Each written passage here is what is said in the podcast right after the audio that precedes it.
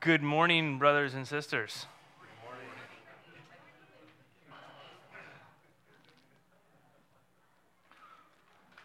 We'll begin the, the morning together, approaching God's Word uh, with prayer, and we'll continue in our, our mini series on the book of Malachi. Let's pray. Father God, we uh, thank you for the invitation to come into your presence today as your new covenant people. We thank you, Lord God, for the atoning sacrifice of Jesus Christ made once and for all, allowing us to come before your, your throne boldly. God, we pray that uh, this morning would be about standing in reverent awe of you, about worshiping you, about offering to you um, song and our lives. God, we pray that, that as a church, what we would be bringing before you today would be a fragrant offering. We ask that if there is anything that impedes our relationship with you, Lord God, that that would be um, taken before your throne of grace and washed away by the blood of your Son, Jesus. We pray that anything that keeps us from focusing on you and from honoring you would be um, set aside, Lord God. Your grace is sufficient.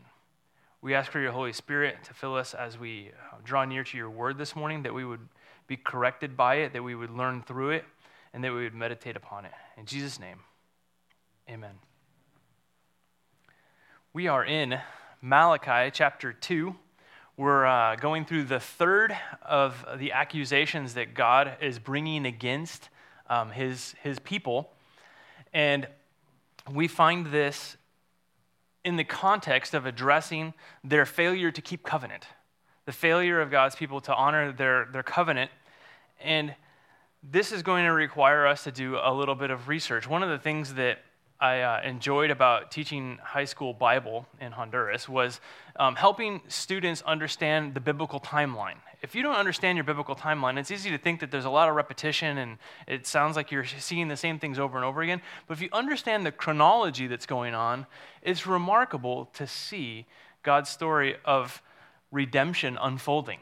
And so we're going to begin our Malachi study in Deuteronomy we're going to go to Deuteronomy chapter 31. And, and the reason this is unique for us to see is because throughout God's redemptive history, we see that God's sovereignty, that God's eternality allows us to understand a lot of things before they even happen.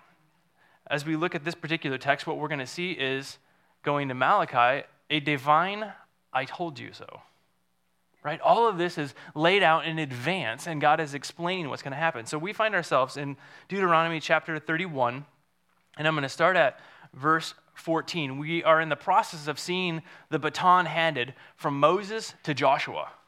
And so God is going to allow Moses one last opportunity to address his covenant people and lay out for them his promises and the guarantee that they're going to botch it up. So here we go. And the Lord said to Moses, Behold, the days approach when you must die.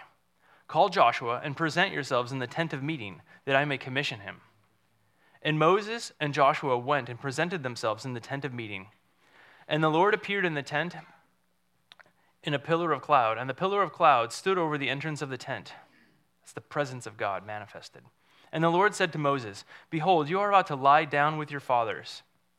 Then this people will rise and whore after foreign gods among them in the land that they are entering, and they will forsake me and break my covenant that I have made with them. Then my anger will be kindled against them in that day, and I will forsake them and hide my face from them, and they will be devoured. And many evils and troubles will come upon them, so that they will say in that day, Have not these evils come upon us because our God is not among us? And I will surely hide my face in that day because of all the evil that they have done because they have turned to other gods. Now, therefore, write this song and teach it to the people of Israel. Put it in their mouths, that they, this song may be a witness for me against the people of Israel. For when I have brought them into the land flowing with milk and honey, which I swore to give to their fathers, and they have eaten and are full and grown fat, they will turn to other gods and serve them, and despise me and break my covenant. And when many evils and troubles have come upon them, this song shall confront them as a witness for it will live unforgotten in the mouths of their offspring. For I know what they are inclined to do, even today, before I brought them into the land that I swore to give. So Moses wrote this song the same day and taught it to the people of Israel. And the Lord commissioned Joshua the son of Nun and said, Be strong and courageous, for I, will, I shall bring the people of Israel into the land that I swore to give them. I will be with you. And when Moses finished writing the words of this law in a book to the very end, Moses commanded the Levites who carried the ark of the covenant of the Lord Take this book of the law and put it beside the ark of the covenant of the Lord your God, that it may be there for a witness against you. For I know how rebellious and stubborn you are. Behold, even today, while I am yet alive with you, you have been rebellious against the Lord. How much more after my death? Assemble to me all the elders of your tribes and your officers, that I may speak these words in their ears and call heaven and earth to witness against them. For I know that after my death, you will surely act corruptly and turn aside from the way that I have commanded you. And in the days to come, evil will befall you, because you will to do what is evil in the sight of the Lord, provoking him to anger through the work of your hands. All this told in advance. God speaks it to Moses. God conveys that through Moses to his covenant people and says, This is what you're going to do. How heavy are those words? How heavy are those words? And, you know, I can't think, but I can't help but think of, of Peter, who was told by Jesus, You're going to deny me. And Peter says, No, no, no, no, no, no. And, and the hurt that Moses must have felt knowing that the people were going to fall so short of this covenant. God for, foreshadowed that and made that perfectly clear. We find ourselves in this third accusation now in the book of Malachi. We've fast forwarded and we're continuing our story. We're seeing in this third charge God accusing his people of falling short of their covenant, not only with him, but also with their spouse. He brings into, into play the context that is um, the, the covenants between themselves as a nation and between them and their spouses because that is a reflection of, a shadow of his covenant with his people. There's very many parallels that we'll see in the text today. Malachi condemns this marriage to uh, idolaters, and he talks about how he's um, witnessing them failing to live up to their covenant. Let's look together at Malachi chapter 2. We're going to read 10 through 16 today. Have we all not one Father? Has not one God created us? Why then are we faithless to one another, profaning the covenant of our fathers? Judah has been faithless, and abomination has been committed in Israel and in Jerusalem. For Judah has profaned the sanctuary of the Lord, which he loves, and has married the daughter of a foreign God. May the Lord cut off from the tents of Jacob any descendant of the man who does this, who brings an offering to the Lord of hosts. And this is the second thing you do you cover the Lord's altar with tears, with weeping and groaning, because he no longer regards the offering or accepts it with favor from your hand. But you say, Why does he not? Because the Lord was witness between you and the wife of your youth, to whom you have been faithless, though she is your companion and your wife by covenant.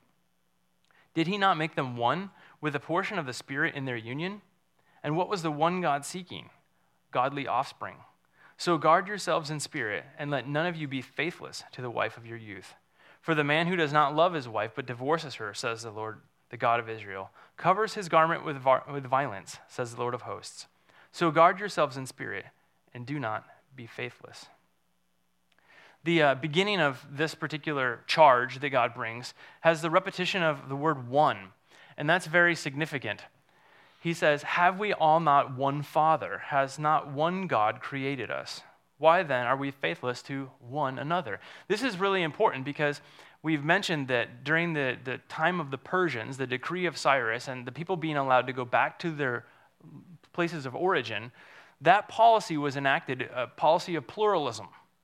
Everybody's fine to have their own God, their own religion, as long as you live under this Persian jurisdiction and you still pay your taxes whatever religion you want is good.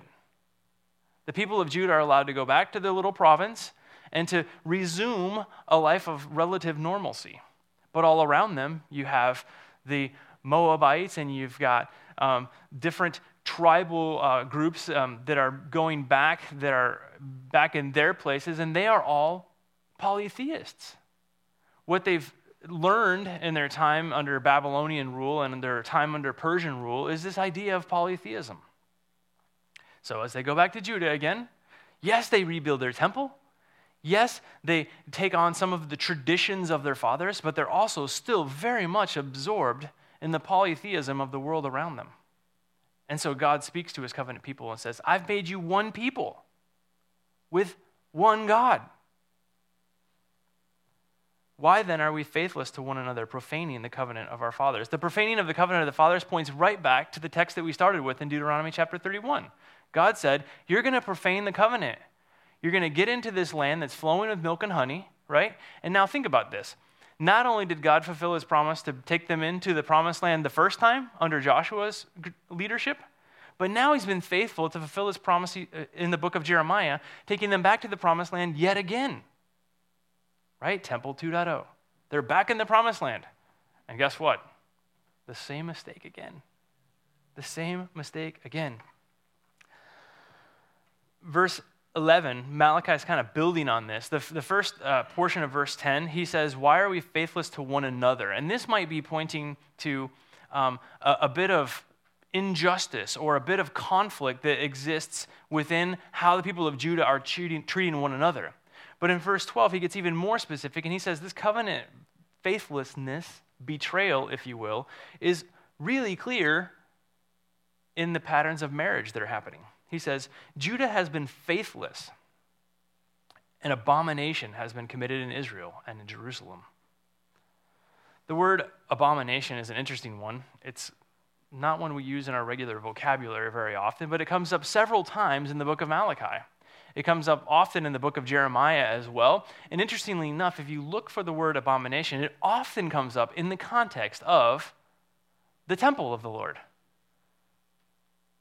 Part of what um, I hope to be able to, to draw our, our focus to this morning is that when we come into God's sanctuary, when we come into his temple, there are things that impede us from doing what we're here to do. And we have to be very careful of those things. We can come to church and it's nothing more than a ritual without having our right relationship with God. And so that's what this is about. He says, Abomination has been committed in Israel and in Jerusalem. And I want to look at the word abomination. The definition is something that causes disgust or hatred. Something that causes disgust or hatred. With that said, it ought not be hard for us to identify things that would cause, that would be an abomination before the Lord. You can drive down Clairemont Mesa, and look at a few billboards, and find a whole list of abominations, right? God's abominations, what he describes as abomination, often have to do with idolatry and with adultery. Idolatry and adultery. Those aren't hard to find on Clairemont Mesa. What we see here is God bringing this word abomination and says what's been committed in Israel and in Jerusalem is an abomination. Let's look at a couple of cases where we, we find this word. One is in Isaiah chapter 1. We've looked at this text a couple of times throughout our studies, and I, and I love it because of the parallelisms between what we see in Malachi and what we see in Isaiah. Again, looking at our timeline, we know that Isaiah was a prophet before the temple was destroyed, before they were taken into Babylon, and yet the accusations that God brings against his people are very much the same. Isaiah chapter 1 God talks about their worship and how it is unacceptable to him. He says in verse 11 of Isaiah 1 What to me is the multitude of your sacrifices, says the Lord? I've had enough of burnt offerings of rams and the fat of well fed beasts. I do not delight in the blood of bulls or of lambs or of goats. When you come to appear before me, who has required this trampling of my courts? Bring no more vain offerings. Incense, abomina- incense is an abomination to me. The incense is what they were supposed to bring, right? The frankincense, this is what they were supposed to be burning in the sanctuary. But God says, This causes for me hatred and disgust. Why? Because it's hypocritical. They bring all these sacrifices, but yet their conduct outside of the temple is so contrary, is so contradictory that it causes a repulse for God. And he goes on to say, New moon and Sabbath and the calling of convocations, I cannot endure iniquity and solemn assembly. Your new moons and appointed feasts, my soul hates. They have become a burden to me. I am weary of bear- bearing them. When you spread out your hands, I will hide my eyes from you. Even though you make many prayers, I will not listen. Your hands are full of blood. Wash yourselves, make yourselves clean, remove the evil of your deeds from before my eyes. Cease to do evil, learn to do good, seek justice, correct oppression, bring justice to the fatherless, and plead the widow's cause. There's a barrier to this worship that was happening in the temple in Isaiah's day. Stop bringing offerings, stop burning incense, just stop. The hypocrisy of their worship because of their failure to keep covenant. Jeremiah chapter 33 another favorite text um, a couple years back was given the opportunity to share from this text is at the tail end of the portion where jeremiah buys the land jeremiah was told to acquire this property and buy it in the middle of uncertain times and as he does that, he gets to the end of doing the transaction and he has a little bit of buyer's remorse and he cries out to the Lord and says, But why have you told me to do this? This land is about to be conquered by the Babylonians. No one's even going to be living here. What's the deal? And God recaps for Jeremiah and says, You're absolutely right. And do you know why this is going to be such a bad time? And he recounts the charges for them. And here we see the word abomination yet again. Jeremiah chapter 33 at verse 32. I'll start at 31. This city, Jerusalem, has aroused my anger and wrath from the day that it was built to this day, so that I will remove it from my sight because of all the evil of the children of Israel and the children of Judah that they did to provoke me to anger. Their kings and their officials, their priests and their prophets, the men of Judah and the inhabitants of Jerusalem. Notice that includes pretty much everyone. He calls out the priests, and re- remember, book of Malachi is very much focused on the priesthood. But in the time of Jeremiah, he calls out everyone. And it says, They have turned to me their back and not their face. And though I have taught them persistently, they have not listened to receive instruction. They have set up their abominations in the house that is called by my name to defile it. They built the high places of Baal in the valley of the son of Hinnom to offer up their sons and daughters to Molech. Though I did not command them, nor did it enter my mind, that they should do this abomination to cause Judah to sin. The abomination, the thing that causes disgust and hatred is idolatry. So again, Jeremiah echoes that same message. Jerusalem is going to pay a heavy consequence for this hypocrisy, for this double standard. Sure enough, we find ourselves in the book of Malachi, and all of this is being repeated yet again. They've come back out of captivity, they've rebuilt the temple, and yet there it is again abomination. This thing that causes such strong emotion in God is present yet again. It's worth mentioning the term abomination comes up in the New Testament as well, and um, we've learned through Pastor John's teaching, Matthew 24, um, verses 15 and on, the abomination that causes desolation. Jesus points ahead to the sacrifice that was made improperly in Herod's temple. And as a result, there was um, a, a great time of, of tribulation, and the, the temple was ultimately destroyed. And we see that term abomination again. So it's not usually in our vocabulary, but what we're looking for here and what we're trying to understand is what brings God this great hatred and disgust when his covenant people don't live in a manner that's worthy of their calling. We also saw um, in our study last week that the priest's duty was to separate what was holy and what was mundane, what's holy and, and what's profane. Be able to make that distinction. And here again, we're not seeing that distinction. Let's look at verse 11 again, 11 and 12 together. It says, Judah has been faithless, and abomination has been committed in Israel and in Jerusalem. For Judah has profaned the sanctuary of the Lord, which he loves, and has married the daughter of a foreign God. May the Lord cut off from the tents of Jacob any descendant of the man who does this who brings an offering to the Lord of hosts. This is perhaps a little hard to see, but sometimes when we're studying God's word, it's helpful to compare uh, translations. And this verse 11 is, um, is interesting to compare a bit in, in terms of the, the versions. But what we understand here is that the accusation that God is bringing against his people is that they're marrying the daughters of a foreign God. Now, this doesn't mean that there's a prohibition um, about interracial marriages, right? What we're seeing here is that the people, as they have embraced pluralism as they try to conform to the nations living around them, they have made some decisions that go against God's instructions for his people about who they should have association with, particularly in the context of marriage. Nehemiah chapter 13 and Ezra chapter 9 talk about what's happening in post exilic Judah.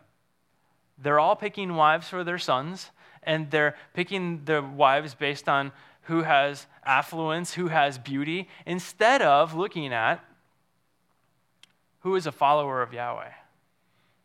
This is a good um, segue for us to think about in terms of application for those of us who are parenting young people. It's really, really important that we help them understand this idea of being equally yoked. God is jealous for the devotion of his children. And one of the fastest way to, to send our kids off in a different direction, not following after the Lord, is the person that they choose as their life companion. We ought to be encouraging and being mindful that our sons and daughters ought to be looking within the community of faith for their future spouse. We ought to pray for that and protect that. God says to his people, Judah has profaned the sanctuary of the Lord, which he loves, and has married the daughter of a foreign God. So the, the, the message here that Malachi is conveying and that God is conveying through Malachi is that there ought to be a jealousy within the, the hearts of the people of Israel that they marry within their own community. Now, verse 13, and this second thing you do, you cover the Lord's altar with tears, with weeping and groaning, because he no longer regards the offering or accepts it with favor from your hand. This is a, a big concern for the people of Israel. We're doing all the right things, but we're not seeing God's blessing. We're not seeing God's hand of favor as we ought all these other nations are popping up again, right? The Edomites, who were supposed to have been completely destroyed, have kind of recolonized in a different part. They're now near neighbors. All these other nations that are around them um, are beginning to see some restructuring. The people of Israel now have their temple again. They're back, and they're expecting the glory days that their parents and grandparents and great grandparents experienced, and they're seeing none of that. We're going to the temple again. We're doing all the things that we're supposed to do says. No, you are not keeping covenant. You are not honoring God. You are doing one thing during the week and another when you come waltzing into the temple. That cannot be. This is a direct affront to their hypocrisy. And being sincere, don't we often do that? We're tithing. We're going to church. We're listening to music that honors God. We're doing all these things, but yet we still have adversity. It's not a, a formula that you do all these things and God shows this particular type of blessing. And, and so the people of Israel are now discouraged.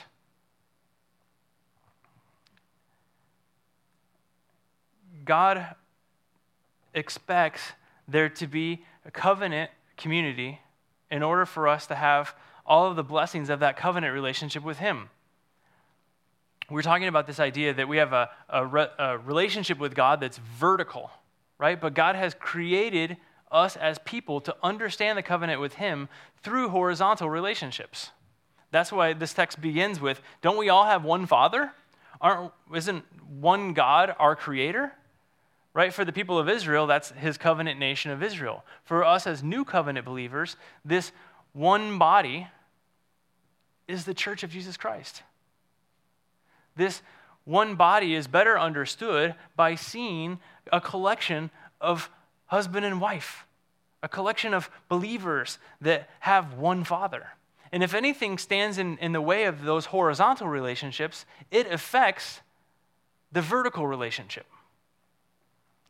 Matthew chapter 5, verse 24, Jesus teaches clearly this idea that before we can come into the sanctuary of the Lord and offer a sacrifice, we have to have our horizontal relationships right. Matthew chapter 23, uh, chapter 5, verse 23 says, So if you are offering your gift at the altar and there remember that your brother has something against you, leave your gift there before the altar and go. First, be reconciled to your brother, and then come offer your gift. Pretty clear. But God goes one step further and says, I'm not just talking about this national type of relationship, I'm also talking about the spouse relationship. Those acts of worship are not acceptable unless you've cleared the air with your spouse. Now, um, I'm thankful to say that my wife and I have grown a little bit in maturity over the years, but if I look back at our days of having smaller children than we have now, and Sunday mornings, statistically speaking, I can tell you that most of our arguments transpired on Sunday mornings right about the time we got ready for church. Does anyone else notice that? I, I don't know if there's any like empirical study, right? But there, there's something that is very spiritual in nature about preparing our hearts to go to God's house. And there is an adversary that, of course, wants to impede that, right? So, good advice clear it up in the parking lot before you come in, right? The Lord says clearly, do not let the sun go down on your anger. We can't possibly come in and honor God with our worship, with our, our awe standing before Him, if there's conflict with our spouse or with our brother and sister in Christ. We have to resolve that. Verse 14, Malachi chapter 2. But you say, Why does he not? Because the Lord was witness between you and the wife of your youth, to whom you have been faithless, though she is your companion and your wife by covenant. I've underlined this word witness a couple of times, and if you noticed in Deuteronomy chapter 31, we see that word witness there too. God says, Moses, write this song because you're going to teach the song to the Israelites and all of their descendants, and the song will be a witness against them. And then he says, write it down in the book of the law and put the book of the law next to the Ark of the Covenant. The Levites, remember? The Levites were supposed to put it there. That this will be a witness against them. Curiously enough, we get to the book of Nehemiah again, and the book of the law is read again. That same book of the law. And I, well, scripture tells us about certain artifacts that were removed from the temple by the Babylonians. Those artifacts were taken off to Babylon and when the people of Israel allowed to go back, those artifacts, golden bowls, bronze, uh, censers, things like that, were allowed to go back. The book of the law would have been among those things. And in the time of Nehemiah, in the time of Ezra, that book of the law is, is read again. And how does God describe that book of the law? A witness against them. While they wept when they heard it, it was simply because they were confronted with this reality that they were unable to keep their covenant with the Lord and with one another. Because the Lord was witness between you and the wife of your youth. This idea of witness is, is very significant because it is God who says he's bringing charges against them. Marriage is something that's holy, it is something that is done before God, and it is a commitment that God is witnessing. Curiously enough, um, in Honduras, the evangelical church, as we are, has no authority to marry um, couples. That is a function that is reserved for the Catholic Church or the state. So if you are an evangelical Christian, you actually have to get married twice. You get married once uh, with your evangelical pastor, which is just a formality, has no legal bearing, and then you have to go to the justice of the peace in order for that to be identified. And so, on one particular occasion, uh, Jennifer and I were invited to go and be a witness to this ceremony. And only four other people were allowed to go. So, it's a very small group. It's not like a big wedding. And so, we were able to go and we were able to witness. And we, one of the things that we had to do was sign that we were witnessing this particular ceremony. And a couple of years go by, and we see that couple going through a hard time in their marriage and we were able to say, hey, you know what? We were with you when you signed on the dotted line. We were there and we observed those vows being exchanged. And that carries some weight, right? And that carries an awful lot of weight before the eyes of our holy and sovereign and loving God. He says, I was the witness between you and your wife of the wife of your youth. And he says, You have been faithless, though she is the companion and the wife, your wife by covenant. The oneness of this marriage has been violated. And it's really important for us to understand that when that happens, that horizontal relationship is interfered with, it affects that vertical relationship with God. Again, I, love the fact that the, um, God's word ties us all together in terms of what we're learning. In 1 Peter, where the ladies are studying right now, there's a verse that is crystal clear in explaining this reality. 1 Peter chapter 3, verse 7. Peter explains, Likewise, husbands, live with your wives in an understanding way, showing honor to the woman as a weaker vessel, since they are heirs with you of the grace of life, so that your prayers may not be hindered. In other words, not getting along well with your wife will affect your prayer life. Have any of us ever experienced that, men? How about wives? When there's conflict, when there's dissension in the family, does that not affect our ability to communicate with God? Those relationships are designed to help us better understand the covenant relationship that He desires to have with us. Before we come and worship, set the offering aside and fix the challenge we have with our brother or sister. Before we come before the Lord in prayer, go to our spouse and ask for forgiveness. Verse 15 is an interesting one. We're going to do the uh, parallel translations again here. Verse 15. So, this particular verse in the book of Malachi is really difficult for translators. It has a lot of different um, understandings. There's the word one, and we're not sure what modifies what. So let me read it for you first in ESV and then in NASB. ESV says, Did he not make them one with a portion of the Spirit in their union? And what was the one God seeking? Godly offspring. So guard yourselves in spirit, and let none of you be faithless to the wife of your youth. Verse 15 in NASB sounds a bit different. It says, But not one of you who has done so has a remnant of the Spirit. And what did that one do while he was seeking a godly offspring? Take heed then to your spirit, and let no one deal treacherously against the wife of your youth. Notice the phrase there about godly offspring is translated a little differently. So, for those of you who want to have the big families, you can go ahead and stick with the ESV. It does make that clear, right? He wants lots of offspring. Um, but Interestingly enough, in the NASB, it looks like verse 15 is pointing back to 14, and it says, Any of you who have done this with divorcing the wife of your youth, there's not a remnant of my spirit in you. Right? He's talking about the relationship in, in that translation between his covenant relationship and the covenant relationship between a man and a wife. We can't come before God if we have this issue of divorce or adultery in our midst. Either way you interpret it, the message is the same. Don't deal treacherously with the wife of your youth, honor her.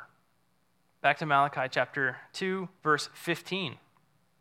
The tail end of 15 says, So guard yourselves in spirit. Let none of you, let, let none of you be faithless to the wife of your youth.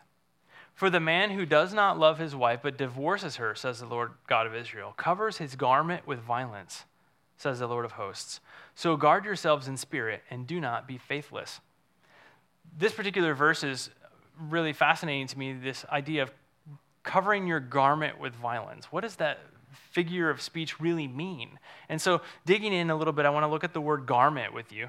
I think it's, it's fascinating to see because the idea of garment throughout the Bible is talking about um, our conduct or our position before the Lord. So we're seeing this relationship issue horizontally and this relationship with God vertically. We also need to understand that the idea of garment talks about our standing or our position before God. Let's look at a couple of examples together.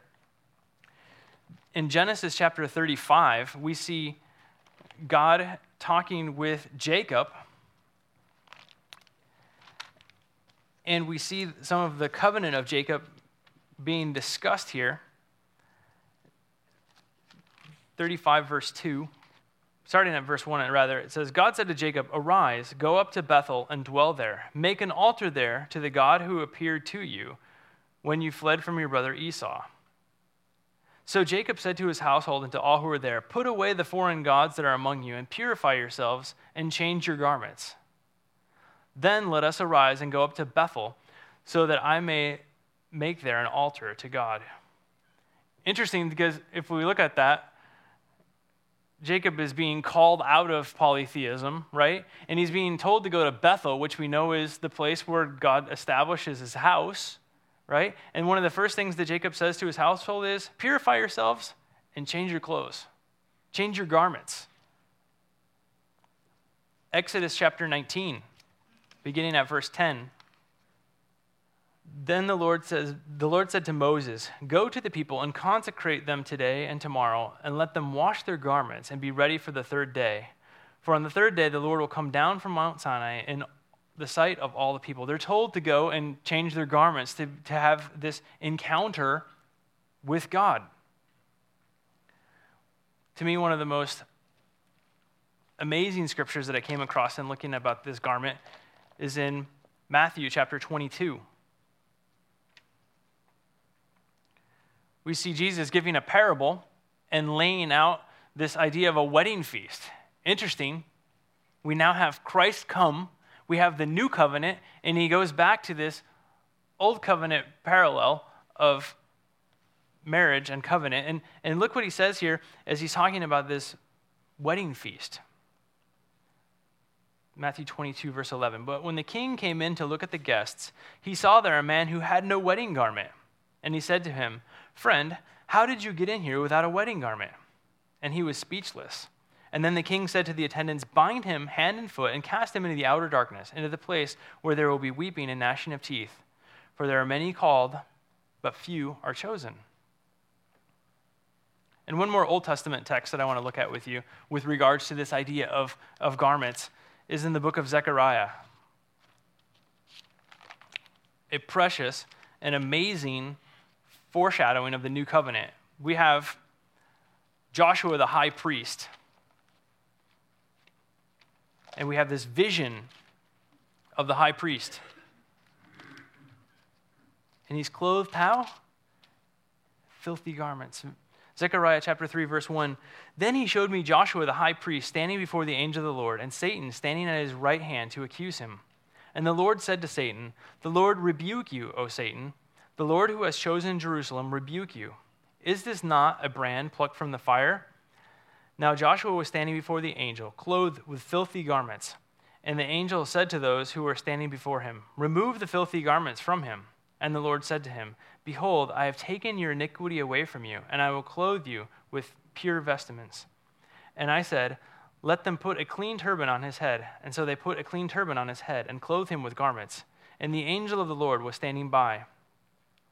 And the angel of the Lord solemnly assured Joshua, Thus says the Lord of hosts, if you walk in my ways and keep my charge, then you shall rule my house and have charge over my courts, charge of my courts, and I will give you the right of access among those who are standing here. Hear now, O Joshua the high priest, you and your friends who sit before you, for they are the men who are a sign. And behold, I will bring my servant, the branch.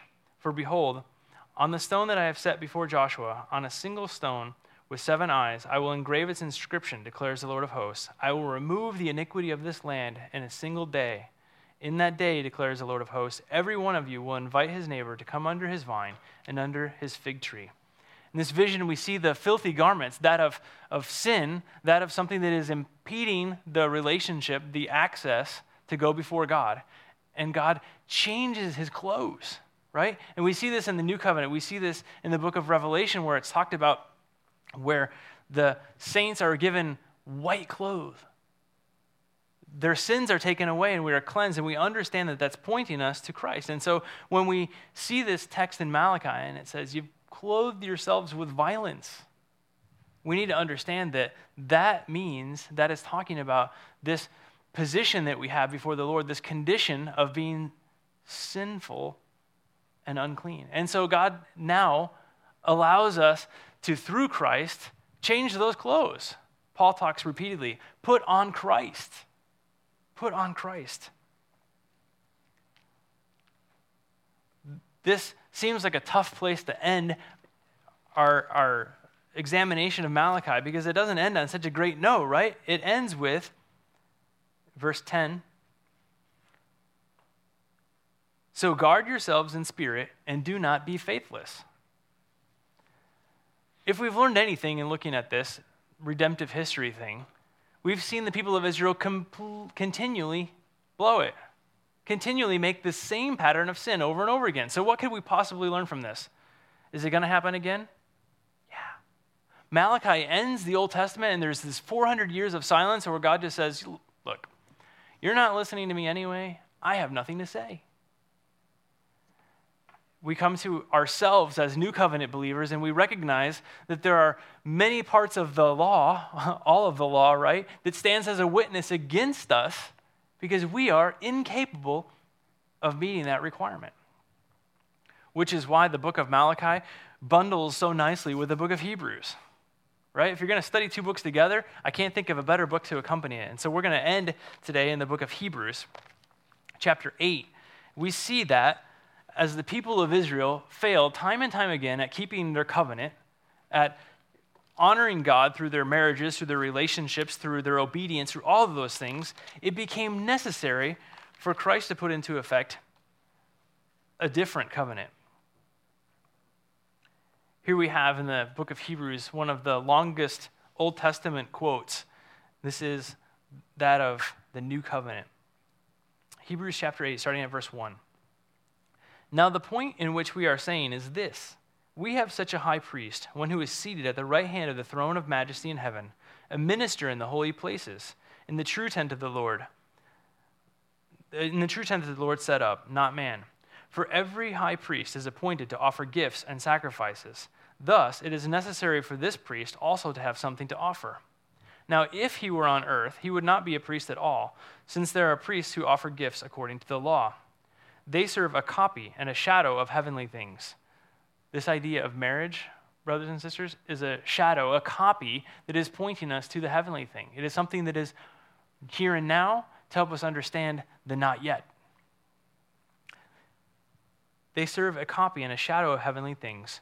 For when Moses was about to erect the tent, he was instructed by God, saying, See that you make everything according to the pattern that was shown you on the mountain.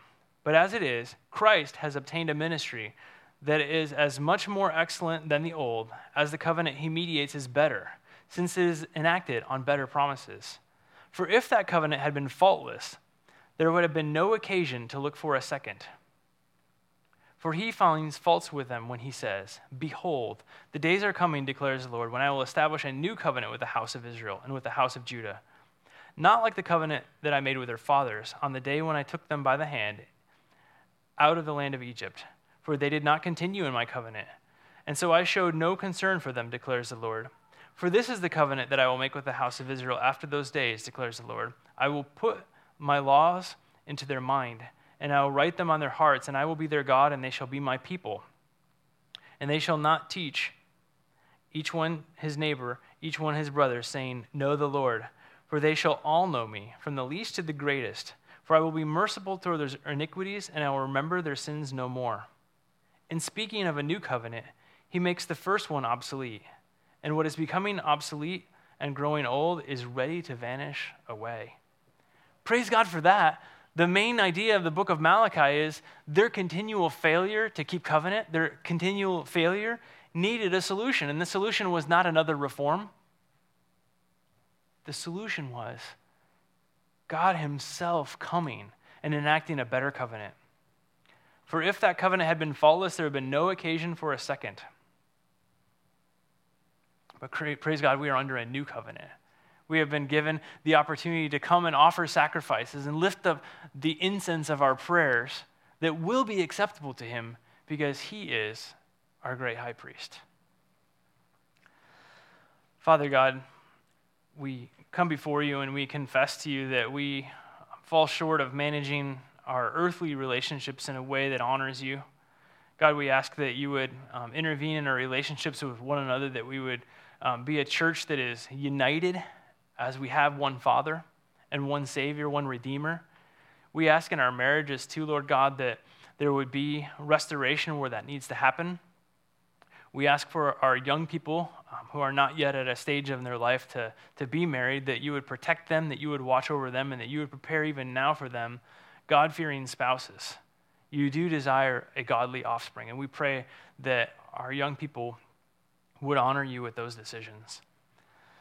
Lord God, we also um, thank you and praise you joyfully that while we see what can be discouraging repeating of sin, not only in, in your word, but also in our own lives, that you ultimately have broken that cycle. You have broken that curse, Lord God, by sending your son Jesus, the only perfect sacrifice, to die on our behalf.